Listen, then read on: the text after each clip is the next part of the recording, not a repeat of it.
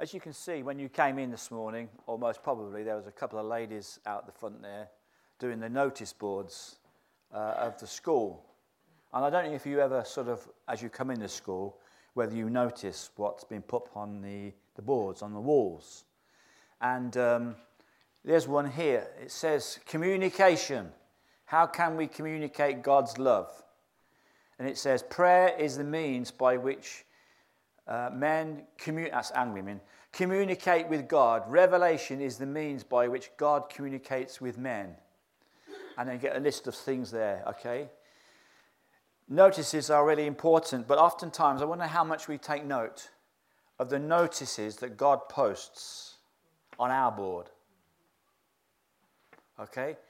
And when I've been looking at this whole thing about uh, fasting and praying, I have to say that I have been greatly challenged by my lack of fasting.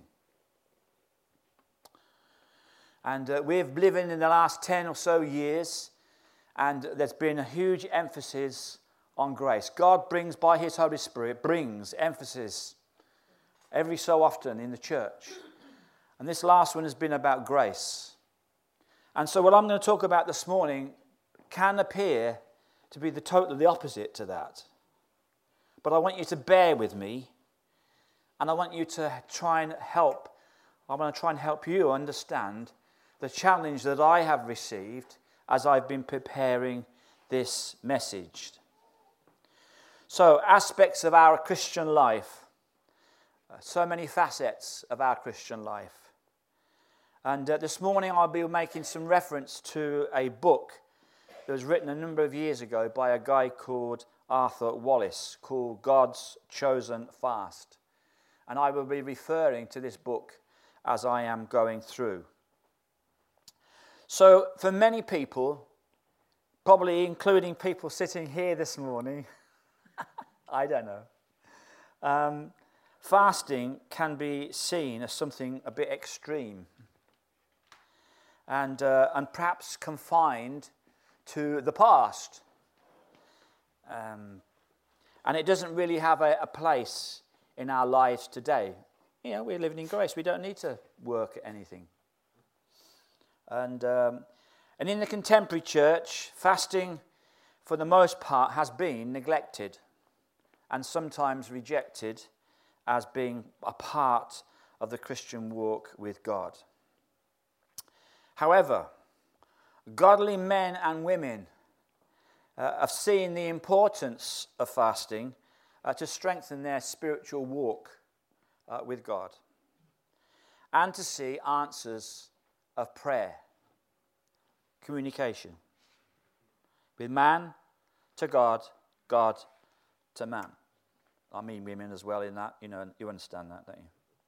Also, at times of renewal and revival, fasting has appeared to be a discipline which has emerged in the life of the believers. So, Jesus outlined how we should fast. In Matthew 6, it says, Be careful not to practice your righteousness in front of others to be seen by them. If you do, you will have no reward from your Father in heaven. So, in this, these verses, it talks about giving, it talks about praying, and it talks about fasting. So, fasting is an expectation that Jesus taught us. It says, when you pray, not if. When you pray and when you fast, it's not an expectation, it's expectation rather of the Lord. But I think it's something that is personal. And I think it's something that we do between ourselves and God. I think it's a good idea, actually, if you tell the person in the house who prepares the meals to say whether you're going to, uh, going to fast or not. Because no one wants to have a, a dinner put in front of them and then, oh, I'm sorry, I'm fasting. Um, so there is some, obviously, communication that needs to be relayed one to another. But essentially, fasting is something between you and God. And so, you know, when you go out and fast, Jesus said, you don't go and, you know, make yourself look as though you're white and pale and everything else. Oh, they're fasting. No, it's between, have a joyful, you know, put your makeup on, have a joyful time and be joyful. Men, put your makeup on. Okay.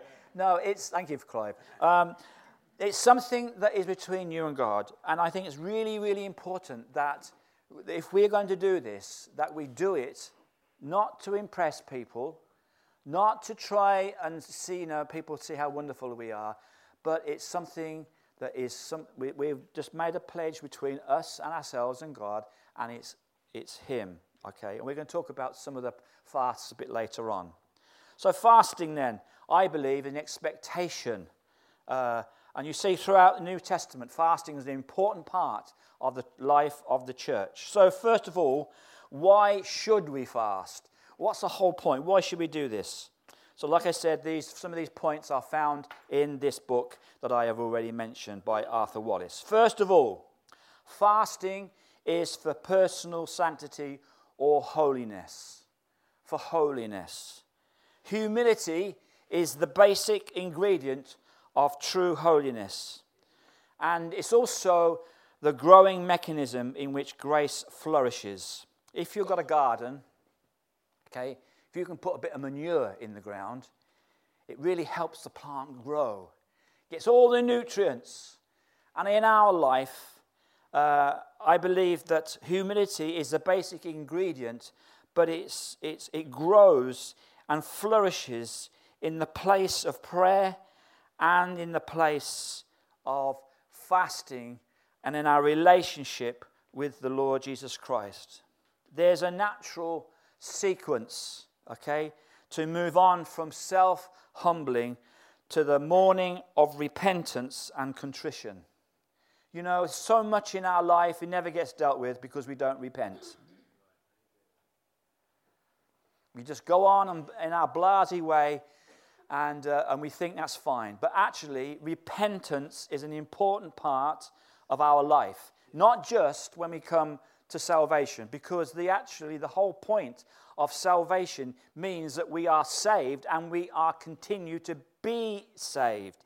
There's, an, there's a thing that continues. We are being saved every day of our life. And therefore, if there are things that need repentance, then we have to, as it were, get on our knees and say sorry. God does not pass over sin. So, therefore, it's repentance is an important part of our life. It doesn't mean to say that we have to grovel and we have to feel terrible for ourselves for the next 10 months, okay? It means that we say sorry and then we move on. And God is like that. Doesn't hold things against us. Soon as it's dealt with, it's forgotten. God forgets it. What sin, he said? Okay? It's dealt with. So it's important. Repentance is really, really part of our life. And so, First of all, thought then, why should we fast? It's about humbling ourselves. Humbling ourselves. Psalm 69 talks about David and David's plea to God to have mercy and to save him and from them from their enemies who were out to destroy them. In verse 10 of that psalm, it says, When I weep and fast, I must, I must endure scorn. When I put on sackcloth, people make sport of me. Those who sit at the gate mock me, and I am the song of the drunkards. David felt completely overwhelmed, and his prayer even has a suggestion of God wounding him. David felt completely overwhelmed. And I'm sure there are times when we feel completely overwhelmed. And sometimes we just need to humble ourselves. Not just sometimes, we need to humble ourselves. Because this, this life that we live is not about us. It's not about how we feel. It's not about our emotions. All these things play a part, of course they do. But the, the point is, this is all about Him, Jesus, not about us. We have to humble ourselves. And fasting is a measure, maybe, of how we are prepared to humble ourselves. and to get involved in things that are not particularly what the body wants to do, or our mind for that matter. And so, secondly, it's about making ourselves available uh, for God's service. How do we make important decisions? You know what? We often make decisions on the run all the time. And we even do that with decisions that have incredible effect upon our life. Things that are going to really make a difference in our life. We make decisions on the run. We don't always consider bringing them to the Lord. We don't always ask God about these things. So, how do we make important decisions for our families? You, you young children, I was yesterday at a, at a, a little birthday party, and uh, to see some of the little ones running around and, uh, you know, sort of um, playing and laughing and dancing and singing. Uh, it was just wonderful, okay, to see a little child in the freedom and nothing, you know, sort of bringing any pressures or difficulties, just being who they are. Okay, that should be a picture of you and me. We should be like that. um, Barnabas and Saul. Important decisions. It says in Acts 13, verses 2 to 3. Acts 13, 2 to 3. While they were worshipping the Lord and fasting, the Holy Spirit said, Set apart for me Barnabas and Saul for the work to which I have called them. So after they had fasted and prayed, they placed their hands on them and sent them off. It was important in these big decisions in life to consult God, to make sure that whatever they were doing, they were bringing it to the Lord and seeing for his seal and his approval. The appointments of elders in Acts chapter 14 and verse 23. It says, Paul and Barnabas appointed elders for them in each church, and with prayer and fasting committed them to the Lord in whom they had put their trust. You know, if there are feelings and failure and defeat, and if we or you are feeling in your soul a call to go deeper with the Lord. And if the Lord is asking you to step out in some sort of ministry, some sort of work uh, for Him, and you feel you're not qualified to do them, then I ask you, commit yourself in this period of time and fast and pray. If it was good enough for Paul and Barnabas, I'm sure that we could say it's good enough for us as well. Okay? And um, so it's important then. It's about making ourselves available for his service, and it's about um, uh, humbling ourselves as well. Okay, secondly, fasting uh, is to be heard on high. Fasting to be heard on high. In the book of Isaiah, chapter 58, it shows that fasting is connected with seeking God and drawing near to God and prevailing with God. Fasting is designed uh, to make prayer mount up as wings like eagles. Okay? So, fasting is the ingredient that allows the prayers and the requests that we have to soar, to rise up uh, into heaven, to be heard by God. Fasting is something, as we know, is not always easy. But this type of prayer and type of fasting drives back the opposing powers of darkness and re- make it, makes them release their grip on the things we are asking God for. This is serious stuff, right? Yes, it is. So as we come to God, and we've been already reminded about how we give and how we pray and how we fast. Our motives do really matter as to why we do this. So, the first thing is fasting to be heard on high. We need to get rid of any falsehood, any false humility, Any other things that are around us, okay, we need to get rid of these things.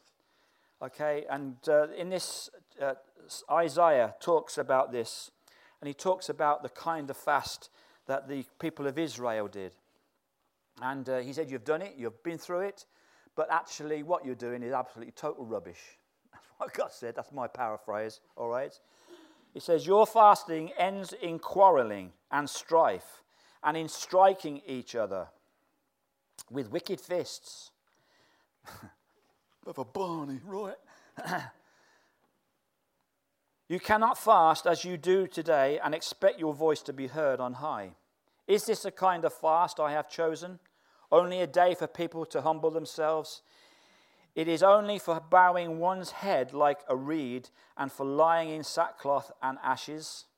Is that what you call a fast, a day acceptable to the Lord?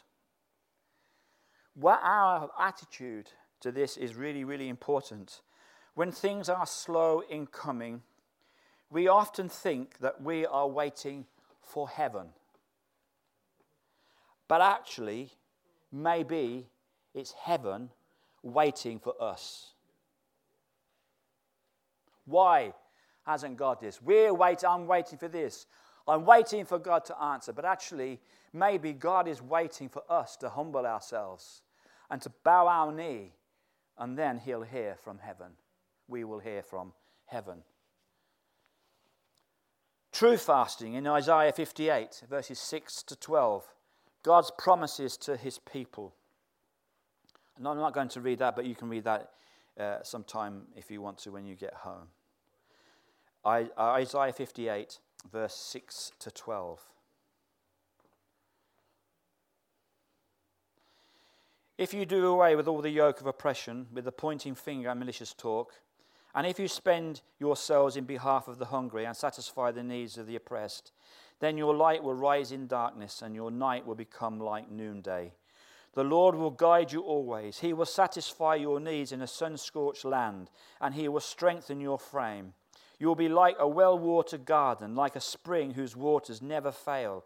Your people will rebuild the ancient ruins and will, re- and will raise up the old age foundations. You will be called repairer of the broken walls, restorer of streets and dwellings. My prayer is that we, as a people of God, will be a repairer of broken walls, that we will be restorer of the streets uh, and with their dwellings, that we will be a community of people that will make such a difference in our land, that we will see transformations happening because we are prepared to humble ourselves. This is true fasting. In giving us the privilege of fasting as well as praying, God has, will add an important, powerful weapon to our spiritual armory.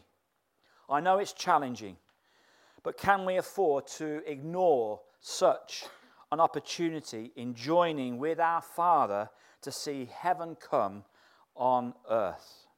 Fasting and prayer also brings the idea as giving a power to a demand. Um, this thing about giving a power to a demand. There was an ancient Irish custom. I don't know if I've heard this story before. Maybe I haven't. Anyway, there's this uh, Irish custom of fasting against a person you could fast against a person, which um, means uh, that um, you could sit at, without food and drink without and no drink at the door of a debtor. So someone owes you just some money, you go and plant yourself outside their door. You're not going to fast and you're not going to drink. For any person who refused to satisfy a lawful demand. Now, maybe you sat outside someone's house, maybe uh, they would get tired. Actually, it reminds me of a little story that Jesus told, actually. Uh, but but uh, maybe they would get so embarrassed that, that they would just give you the money and then you get on with life. So there's like a fast of, it adds strength to your demand, okay, for justice and for righteousness. And I think we need to see responses to a lot of things in our church, in our lives. And I think that's important. John Wesley, he um, wrote a diary, and on Tuesday, June the 7th, uh, in 1763, he was in Scotland, and he said, There's something remarkable in the way how God has revived his work in these parts. A few months ago, the broad view of people in this circuit, that's like a parish, I suppose, or uh, an area, okay, a, a broad view of people in this circuit was extremely lifeless. Samuel Meggot perceived this, advised the society at Barnard Castle, that's Barnard Castle in, uh, is a market town in Teesside, uh, to observe every Friday with fasting and prayer. The very first Friday, they met together, and this is my prayer for us God broke in upon them in wonderful manner, and his work has been increasing amongst them ever since. The neighboring societies heard of this. They agreed to follow the same rule and soon experienced the same blessing. It makes, it happens, we have results if we are prepared to do this. God listens and he responds to those who are serious. Andrew Murray said, Fasting helps to express, to deepen, and to confirm the resolution that we are ready to sacrifice anything, to sacrifice ourselves to attain what we seek for the kingdom of God. Second point fasting to change God's mind. Ooh, dodgy ground now. God proclaimed a judgment on Nineveh. The king of Nineveh called the people to 40 days of prayer and fasting, and as a result, the judgment was averted or deferred. God yet, said the king of Nineveh, may change his mind and turn from his fierce anger. And their repentance expressed in this prayer and in the fasting that they were doing, it moved God to change the judgment he had pronounced against them. Now, this action or this thought, okay, may present us or does present us with a theological poser. Question is we know that God knows the beginning from the end, so why did he change his mind? And the answer is God will always visit sin with judgment, but with repentance comes mercy, allowing him to act consistently with his character and his principles. You, me, were dead in our sins. It was curtains for us. But as soon as repentance came on the scene, God said, Yippee! And he changed his judgment into forgiveness. And we became the sons and daughters of the living God. Strictly speaking, I suppose, it's not God that really changes, but it's us. With repentance comes mercy. Our change of heart makes it morally possible for God to behave differently toward us.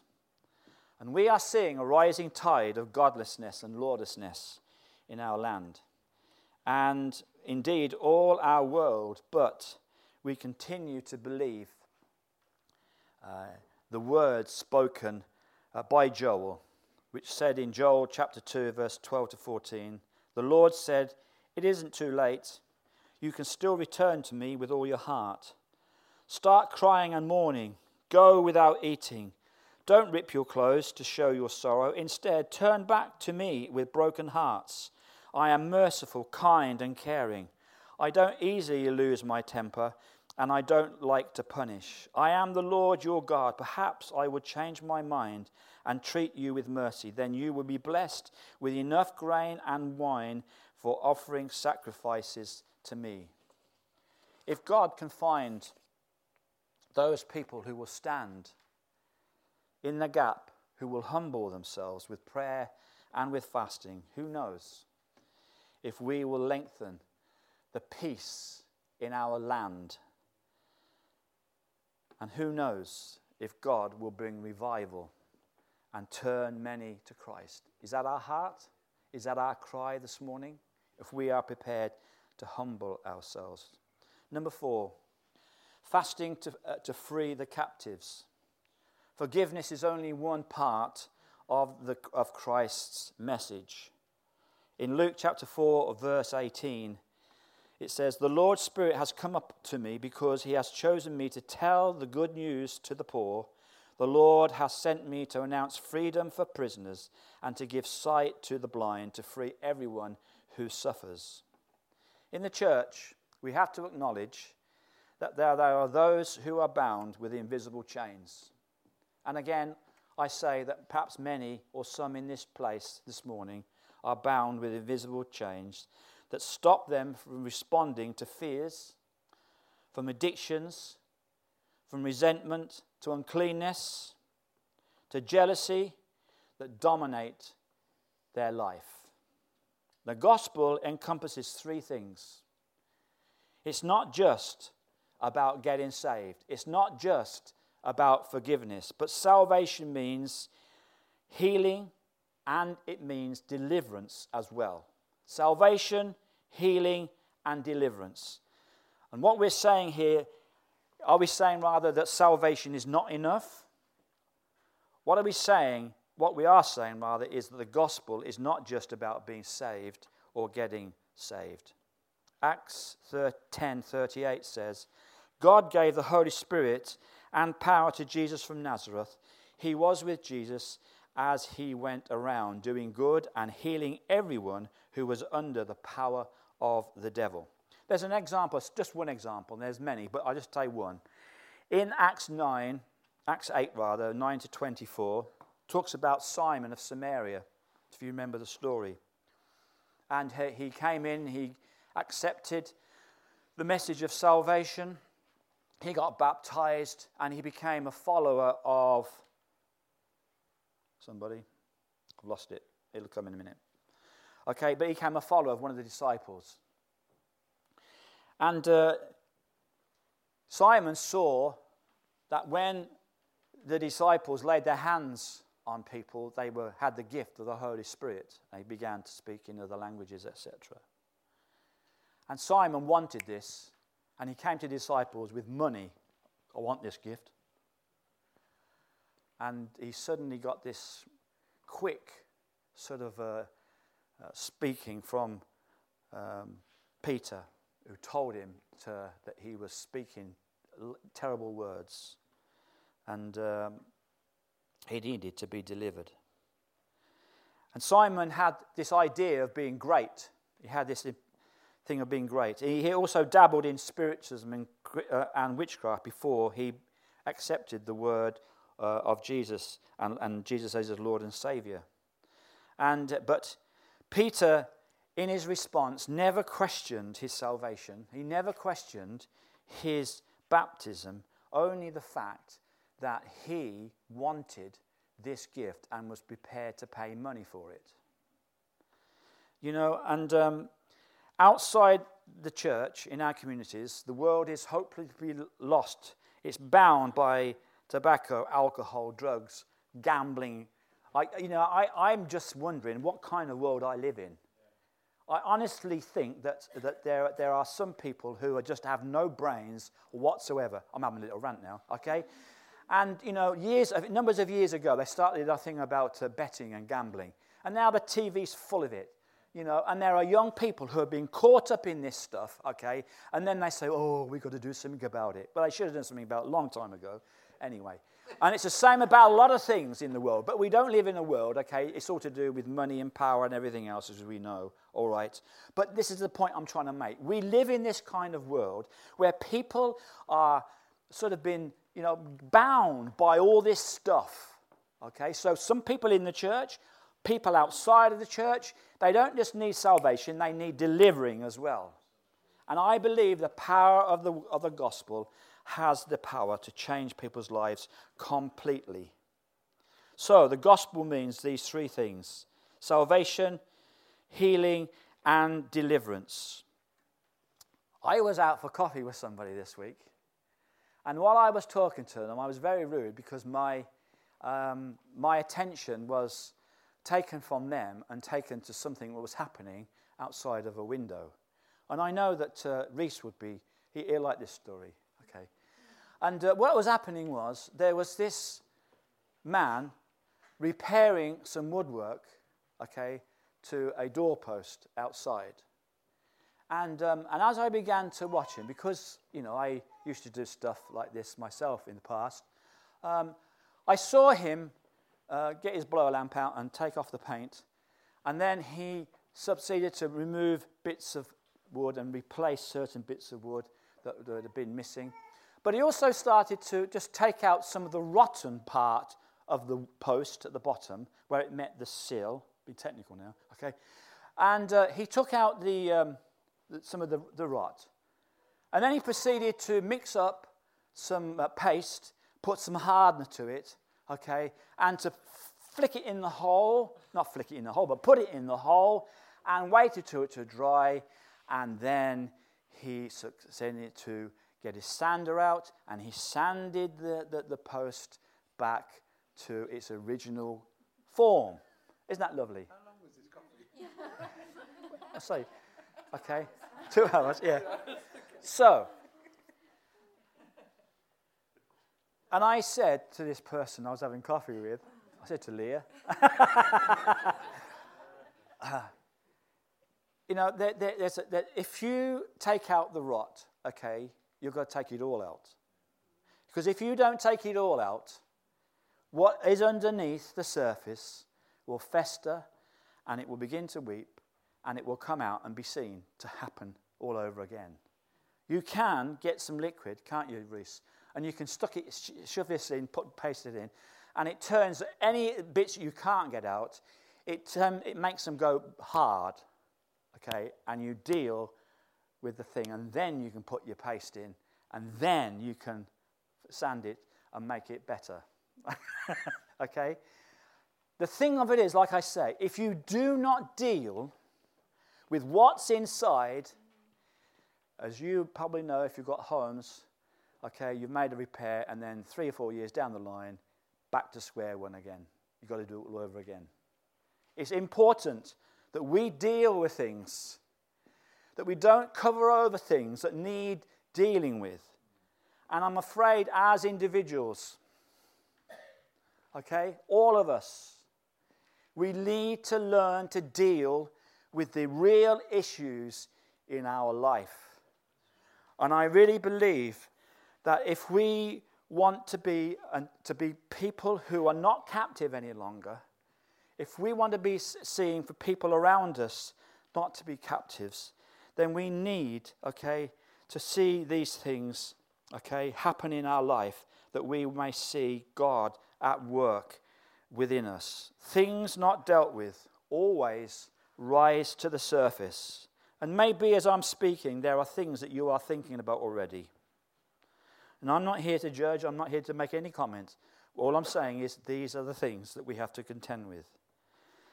They will always rise to the surface, they will always infect and affect our lives and the lives of others. There is a great need for the gift of discernment.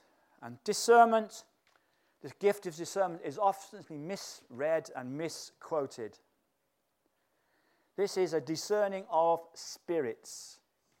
This is not human, you know, um, wisdom involved in here. This is about God giving us revelation as to the spirit behind anything. And it's something that we need to see more and more in our life. So, this is a discerning of spirits and for faith and authority to cast them out. I'm not going to get into the point as whether a Christian can be, uh, have a demon or whatever. I'm not talking about that. I'm just saying that what we need to do is get to the root of things. It's vital if we are to move forward as a church and individuals in power. And the fifth and the last thing fasting for revelation. God seeks to impart heavenly wisdom and strategy to us to help us in our walk with Him and the advance of His kingdom. Daniel needed answers from heaven. In Daniel 9, you can read uh, there about Darius the Mede and Xerxes, uh, the Mede, uh, sorry, the, the, King Xerxes, and um, of Babylon. And, and this whole thing, and he says, Then to show my sorrow, I went without eating and dressed in sackcloth and sat in ashes. I confessed my sins and earnestly prayed to the Lord my God. In the days we are living, there should be a similar response from us. There should be a humbling of our heart. There should be a fasting for revelation. Lord, show us what we need to do. How do we go about seeing kingdom come in our lands? In our land. God seeks to impart heavenly wisdom and strategy to help us. But we can get sidelined by our emotions and by the needless questions that arise in our hearts when we, what we really need is to understand just one thing the thing that God will reveal to us. This week, I'm going to do a Clive story now. Okay, is that okay? Um, I, uh, on, th- on Tuesday morning, woke at half past four, and by half past five, Diane and I were on the road at M1, M6, up to Manchester. Okay, and uh, when um, we got to the turn off of the motorway towards Manchester, we got onto the M56. Everything stopped. Going up the M6 was fantastic. We saw the sign which said um, toll road, free, not free, it's empty, you can go through. So I thought, well, it's, you know, we're in, under pressure a bit. We'll... So we went on a toll road, paid our six pounds, whatever it was. I know, it's terrible. But there was no traffic on it, Clive. It was really, really nice driving up there, you know, really no traffic at all on either side of the road. It was really beautiful. And, and we got back again on the, on the urgent M6 up towards Manchester, M56. Everything stopped for tea or for traffic. There had been an accident, and it took us an hour to get from the M56 into the middle of Manchester. So we got into the middle of Manchester, and the good old sat nav, good old sat nav, took us around the street, so I didn't know where I was going. But I had already Googled, okay, where I was going, and I wanted to find out where the car parks were and all that sort of stuff. So fantastic. Got onto this road, Bridge Street West, and then saw the car park, drove into the car, parking space there, fantastic, wonderful. And then got out the car, went to the payment thing there to pay, you know, nine pounds for four hours. And, um, and yes, I know, I know, Clive, I know it was. It's, and uh, so we stood there, and everybody was getting mad and I couldn't, we couldn't work the, out to put the money in and get the ticket out. People were losing their round. People were just walking off and just giving up, you know, the whole thing about paying for their parking tickets, you know. And, but, you know, we were quite fairly, we were fairly sort of, we, we should have been there by half past nine. It was now quarter to ten, but we still had grace of another quarter of an hour. But, you know, we got in there and then we went up to the counter, to the reception, and said, well, we want so and so and so and so. And, so they didn't know what we were talking about. Just didn't know what we were talking about. So uh, what happened was, we went upstairs, saw somebody. Uh, you should have read the board downstairs. Big, great big board? So we went, and I was going. It was, at a court, by the way. It was a court. And, and so we looked and eventually found out what floor it wasn't just one court, it was, I don't know how many hundreds of courts. And um, that's an exaggeration. Uh, so we ma- eventually made our way with about five minutes to spare before the court case began. Okay? And I was a, a witness of this court case. And so I was sort of um, expecting, okay, to give. Okay, yeah, yeah. I wasn't in the dock. Okay, and uh, I, I, was, I was there giving evidence about something. And, um, uh, and so, you know, I was, I'd been told to read my statements and make sure that I was aware of everything that was going on. And that the, the other, the, other, the, bad, the bad barrister, okay, he would, he, would, he would come and he would try and knock my testimony down and tell me that what I was saying was a load of rubbish and all this sort of stuff. So be beware. Make sure you get there. See, so I, I got in there, and, and my name was called. Uh, Mr. Mr. Richard Kinning, come to the seat, please. So I swear by Almighty God that evidence I shall give to be the whole truth and nothing but the truth. So help me. Okay, I said that, and, uh, and then I sat down, expecting this barrage of questions. And so I was, my counsel on my side said to me, Now, uh, can you turn to page so and so? There's a big uh, uh book there with all the stuff in, statements and stuff in. So I turned to page whatever it was. Is that your statement? Yes. And they told me, it said, if anybody asks you a question, just, just answer the question. Do not give any other thing, just answer the question. And so I, I said, Is that your statement? Correct. Uh, can you turn to page 777? Uh, is, is that uh, um, uh, some questions that you responded uh, to? Uh, and uh, yes. and and is, is that your signature on, on a, and dated to so and so? Correct. Thought, okay, I wasn't bad, you know. And then the bad barrister came, all right? okay. And he said, Can you turn to page so and so and so and so and so and so? And said, uh, Is this, is, is this, uh, is this the, the, the, the, the thing that you, you signed? Uh, and, and do you agree with it? Yes. Well, thank you very much, Mr. Kenny. You can sit down. I did all this way up to Manchester and all the.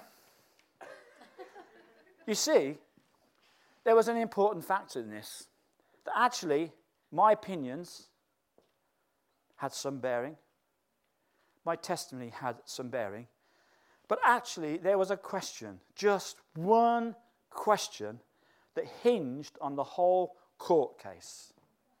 And so they had decided that they were not going to follow through with questions to me about this and that and whatever, and da, da, da, but it's just on this one question, one point of law that was the most important thing on the agenda. My testimony was not the fundamental issue to the case, but establishing a point of law was. And you know, sometimes we mess around with so much stuff and wonder why we should do this and how we should do that we have our emotions that fly in and fly out and whatever. And sometimes we can pay more attention to those things, but we miss the fundamental question. And that is, in this case, what is God saying? What is God saying? John Wesley wrote, sorry, John Wesley wrote, Do not ascribe to God what is not God. Do not easily support, suppose dreams, voices, impressions, visions, revelations to be from God without sufficient evidence. They may be purely natural, they may be diabolical. Therefore, remember the caution of the apostle Beloved, I believe not every spirit, but try the spirits whether they are of God or not. Try all things by the written word, and let all bow down before it. It's important that when we see the challenges that we have as a church, as, it, as does the nation, as does the world, we need to see the important questions and we need to, uh, to, to focus upon them and see what God has to say. So, to f- finish, when we come to fasting, there are three fasts. One's called the absolute fast no water, no food. By the way, fasting is no food, or no water. Okay? That's fasting. So there's that one there. There's a normal fast that involves not eating but still allows drink. And there's plenty of stuff in the scriptures you find that out as well. Then there's a partial fast. This uh, limits our diet and activities in some way. Elijah, for example, lived on a diet of bread and meat brought to him by ravens and the water from the brook. There are many other aspects. So, whatever fast that we choose to do, for however long we choose to do it, the whole point is this that we are coming to God and we are humbling ourselves and we are asking Him questions. Because if you're honest and you stand with me where I am, there are a lot of unanswered questions. And I want to know the way to go. I want to know what to do. I want to see things broken. I want to see the church rise. And we can only do that if we are prepared to get in His presence and we are prepared to humble ourselves and to fast and pray. So, fasting is not an option.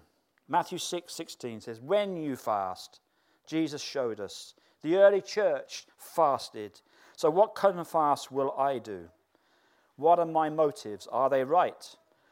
What are my spiritual objectives besides those outlined uh, the church that Dave's put down? Am I determined above all else to minister to the Lord in this fast? Perhaps you want to keep a diary. Perhaps you want to register down your thoughts about what God is saying to you over this 21 days. So, to finish, fasting for personal sanctity or holiness, fasting to be heard on high, fasting to change God's mind, fasting to free the captives, and fasting for revelation. In my view, this is not an option. This is an essential. And however challenging it might be, I believe that we will seek the rewards, we will see the rewards if we are prepared just to humble ourselves and to be serious about God, what God wants to do through you and me.